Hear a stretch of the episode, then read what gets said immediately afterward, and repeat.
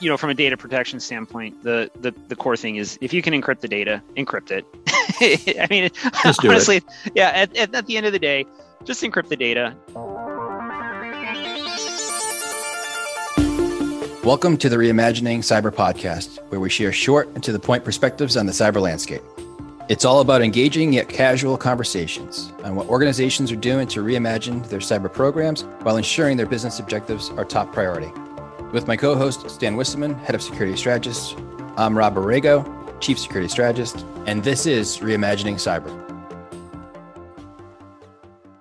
So, Stan, who do we have joining us for this episode? Rob Chris Abramson is the Senior Director of Cloud Security Engineering at Walgreens. Chris's career spans over 20 years while working inside companies from the Fortune 50 to as small as 10 employees. And Chris, it's great to have you with us today to help us better understand how to take secure cloud computing to large environments. Uh, you've been working with Azure Defender uh, for cloud security, as well as helping secure applications as they're doing dev test and rolling out into production. So it's a hands-on kind of experience for our listeners that uh, are trying to deal with these issues. Uh, can you expand a little bit on your background for our listeners? Sure. Um, so interestingly enough, my my background actually didn't start in cloud. Um, I'm an app developer by trade. Um, that's where I started, and uh, coming into security was kind of a, a I'll call it a mishap. Um, I hadn't actually anticipated going into uh, infosec. Um, I was on the programming route, and then all of a sudden, you know, things happened in uh, 2008, around that you know that period of time, or not 2008, eh, a little sooner than that um, that just led me into the security path and and that's where I ended up. And now you know over the span of the last 20 years my roles my roles have changed. Governance technology governance um, back to technology. And today now it's in the cloud space. Gotcha. Well, Chris, in, in 2019, I believe it was, Walgreens inked a deal with Microsoft with uh, plans to move most of its IT workloads to Microsoft's Azure public cloud. And I'm sure that is keeping you very busy as the one that's sort of like on point for securing cloud workloads. Um, so the, the, the consumption of cloud services at, at, at that kind of scale must be um, pretty daunting in the sense of having to rethink how IT operates in the broadest sense and you know how security fits into these new processes. So, you know, how have you navigated this transition? Well, a, good chunk of it has been kind of a Microsoft first approach. Um, we, you know, we've had to rethink strategy. You know, on-prem has always been about you know firewalls and IDSs and IPSs and you know technology that that you wrap around an environment. Maybe not so much in the environment, even though you know more companies have trended towards like EDR solutions on their servers and being able to monitor what's happening. But in, in the cloud, you're you're working in what equates to a, highly coded environment. And so you, the nature of how things communicate with each other and talk to each other, um, that that's been the biggest change for us is how do we adapt to that type of world and how do we adapt to uh, securing that type of world? Well, Chris, one of the things is also focusing on, you know, how are you actually shifting these application workloads to the cloud? And those organizations have taken different approaches, right? You have the kind of lift and shift approach versus Yep. the, you know, we're going to go cloud native. Um, a- and, you're going to take advantage of different services from the CSP, in your case with Azure, of course, right? Mhm. Um, but there's multitudes of different deployment models, and it's probably some different kind of aspects of that in play, even with what you're doing within Walgreens. How have you gone about establishing some of the guardrails, right, to, to ensure that the security really truly is not being left behind? Sure. So a lot of our our teams work a lot with um, ARM, um, a little bit with Terraform as well too. And so what we've done is is we've partnered with our our what we our cloud COE organization, and we've designed security into that deployment model. Um, so where you know we're deploying, I'm trying to think of a good example, but I'll, I'll just say we're deploying a VM to an environment. Okay, we've we've built into that CI/CD pipeline the security model that we want wrapped around that. So as our as our teams, um, whether it be an infrastructure team or, or even an application team, go to do that deployment, they're hitting the the gates of security not not at the end not after everything's deployed and then we have to go back and like try to figure out okay how now how we're going to wrap security around this but it's they're hitting it as they go so they can make the changes um, address the configurational issues and then deploy in a way that is appropriate in our environment that poses the least risk to the environment as well too so for our listeners um, arm is basically the infrastructure as code kind of approach, right, for Azure. Right? Yeah, the Azure Resource Manager platform. So uh, I'm, yeah, that's I'm sure like that management capability level to be able to to actually do those kind of um, deployments, and and and so you're using that as part of your your gates, but are you also reviewing kind of the ARM templates that development is using? yeah, we actually yeah we go yeah we go through a, a process with the teams where we develop the ARM templates alongside them. So instead of instead of a team going off and okay, we're gonna we're gonna go build an ARM template to deploy Azure Databricks, okay, uh, and they go deploy it, and then they got to like put it through a process with security. No, we we work with them alongside them to make sure that as it's built, as the as the code's being generated, as the checks are being done, all of that's put in there. So we don't have to we don't have to do this back and forth with our mm-hmm. with our teams. It's inefficient. It, it, it takes a lot of time. It takes a lot of effort. So it's it's it's a partnership between the two organizations. And by doing so we've we've created this pod model where teams will get together they'll focus on a PaaS service and they'll start to build out that that IAC design that infrastructure as a code design with the security checks um, available to them and, and and as far as how rigorous do you apply those checks? Is it by risk as far as the, the risk level? Um, or how how do you or is there a differentiation? How do we make it? How do we make do? a decision on what checks we're putting in there? Um, yeah. Yeah. You know, oh, we've we've established our own model of guardrails, um, things that we we know by experience or by way of um, industry knowledge. These are the gotchas. These are the things that are going to hit you in a, in a security model. Um, I'm not going to name them off. I don't want to give away the secret sauce to anybody, but we have taken a risk-based approach. Things that that we've seen um, in in articles that come through CVE data on vulnerabilities in the cloud, things that have um, you know been experienced by other companies, made public, you know, whether through articles or um, industry groups, etc. And so we're taking that experience and we're baking that into our, our design. So um, is it risk based? Yes. Is it, it's more fundamentally though, what's going to prevent um, bad behavior, things that we don't want to have happen in the environment. You know, one of the things that we've seen, um, let's say not taken as seriously previously, were the access controls relative to code repositories, right? Kind of kind of loose in the past. But obviously, there's been a lot of changes in specific you know, exploits at the code repos that needs to kind of change the way things are approached and actually be more mm-hmm. rigid in the access control, be more rigid understanding, you know, who has rights back in, but access back to pull data back out to pull the details that we're seeing. And one of the obviously the ones that we're all very aware of as a main kind of uh, you know light the fire on this was around what happened with SolarWinds, right? It's a it's a prime yep. example of it. So so if you look at what kind of happened back then about a now almost a year and a half ago.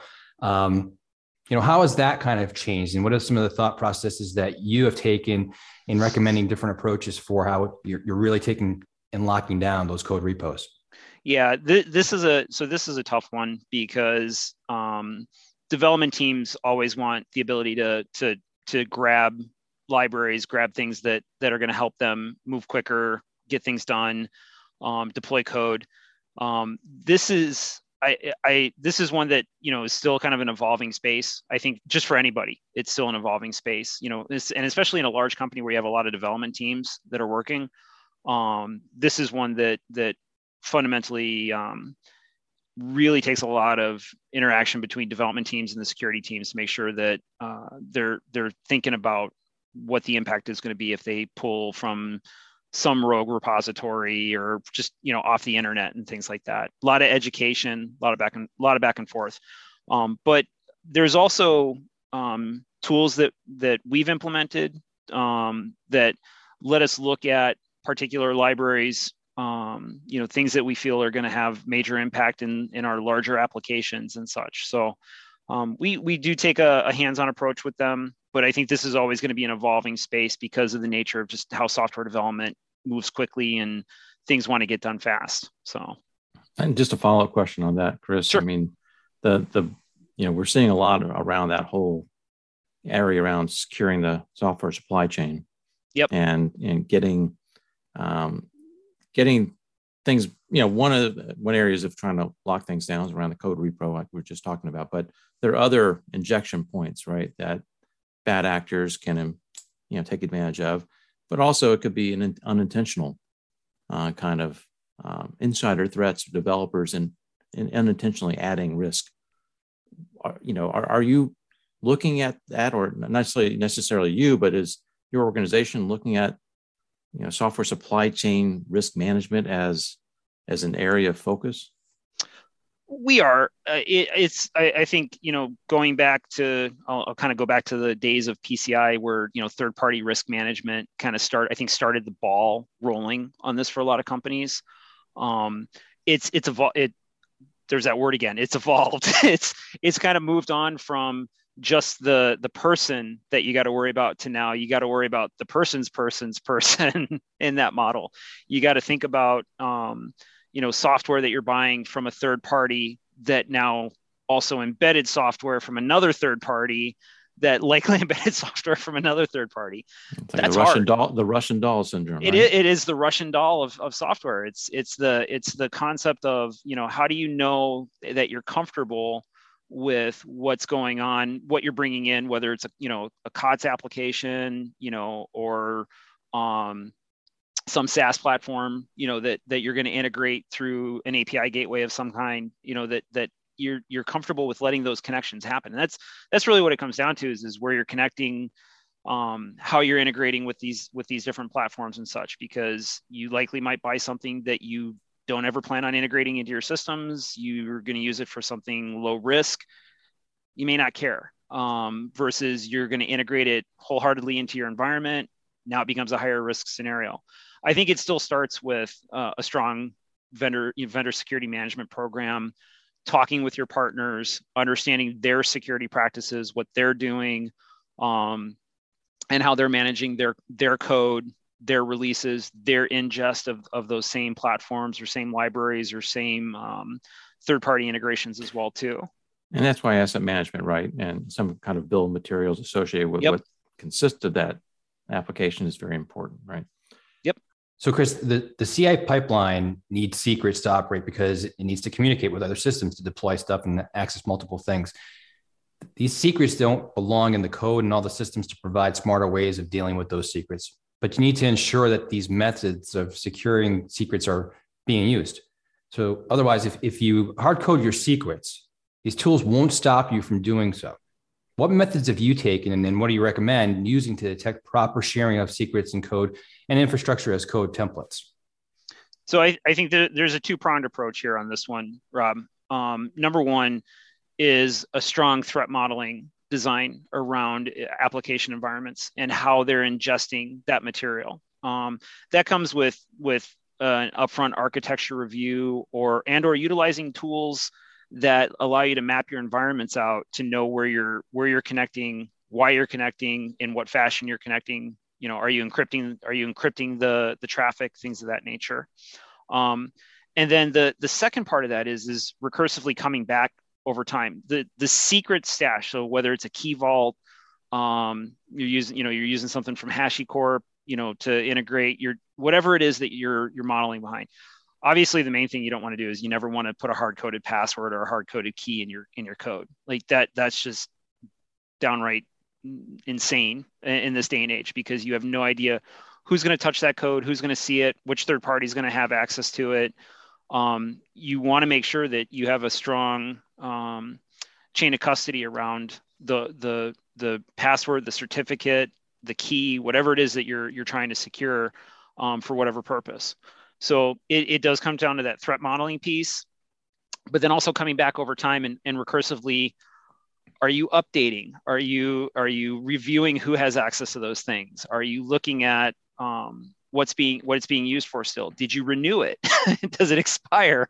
You know the, there's a little bit of what what you know we all kind of refer to i think in the industry as cyber hygiene. You, you got to come back and look at those parts and pieces over time and, and decide did did i do it right? Did i did i um, implement it properly? Um, and is it getting updated? Is it getting replaced? Is it getting renewed? Is it you know is it being changed and, and getting that visibility that there actually yeah. are secrets there and sometimes you have to scan that code to find that perhaps they haven't you know haven't done that know. yeah right. you, you know what you don't yeah exactly what you don't know um and you know there's some really eh, there's some really great products that i see coming out on the market that help with that that threat profiling even even on a recursive basis um where they where they can identify um things like what we're talking about here like secrets exposure or um, misconfigured systems lack of tls you know it, i think teams really need to start thinking about that, especially as their environments start to grow or they start to expand out beyond the reach of just a general like paper review or or something of that nature. So there's there I think there's some really good stuff coming out in that space. Well, one of the challenges we always run across is how to protect your sensitive data, right? And and especially when you're dealing with uh, cloud data warehouses and those kind of analytic platforms that are large repositories of data, juicy targets, right? Um, you know, I, I, think that you know the processes that you're probably putting in place to help gain visibility into that data as it's moving mm-hmm. into the cloud, um, and working with your business units to help ensure that they're protecting that data, you know, and how it's being accessed. What what, what kind of approaches are you taking to help ensure that everybody's in, in line and in sync and has that visibility? So I think you know from a data protection standpoint, Stan, the the the core thing is if you can encrypt it, if you can encrypt the data, encrypt it. I mean, honestly, it.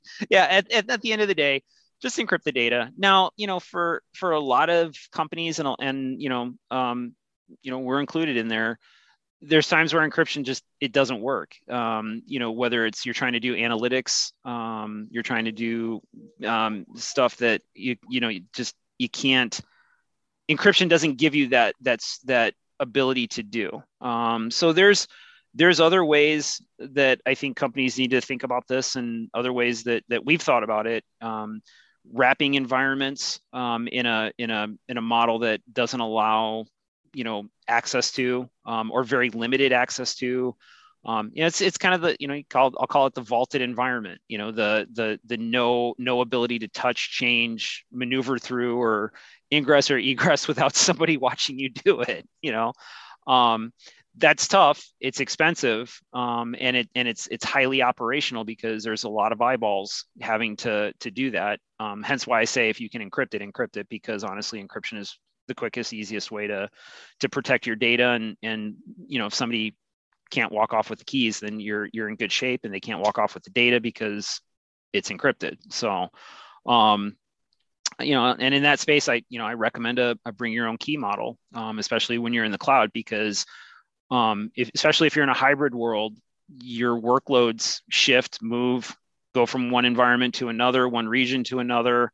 Um, and, you know, all the cloud providers, I think, have solid, you know, physical security controls and, and even, you know, logical security controls. But there's always that one-off chance. Um, and I, I, I recommend don't, don't take that chance. just don't, don't do it. So if you can, you know, bring, bring your own key and, and encrypt encrypt the environment. So that's that's really your your safest bet. But you know, I, I think in a lot of ways, as companies start to realize that you know they need data to do business processes or analytics or marketing or whatever the the, the model is that you got to do there's going to be times where that just doesn't work and you got to be prepared for how you're going to um, approach that um, as a you know as a security organization um, how you're going to partner with the with the business side of the house and and IT side of the house and how you're going to help them it n- expose themselves as little as possible to the to the uh, to the rest of the world and how they protect that um, that information well, well chris i mean coming on and sharing with us some of the different things you're doing we really appreciate it. i think you've only been doing this for three years, the, the, the aspect of the cloud journey within Walgreens. And just in that time, the progression that you've made is just, it's we know a little bit more behind the scenes than what you're hearing today. it's pretty impressive. But it's um, pretty staggering. I, I got to give a lot of credit to to our our you know cloud um, cloud organization um, as well as you know our, our internal security organization and and and actually the application teams as well too. It it it is it is definitely a team effort when it comes to doing cloud. Because it, it, it is highly highly highly complex. There's a high number of touch points and it is it is very it can it can go bad very quickly if you're not careful. If you're not careful it can go bad very quickly.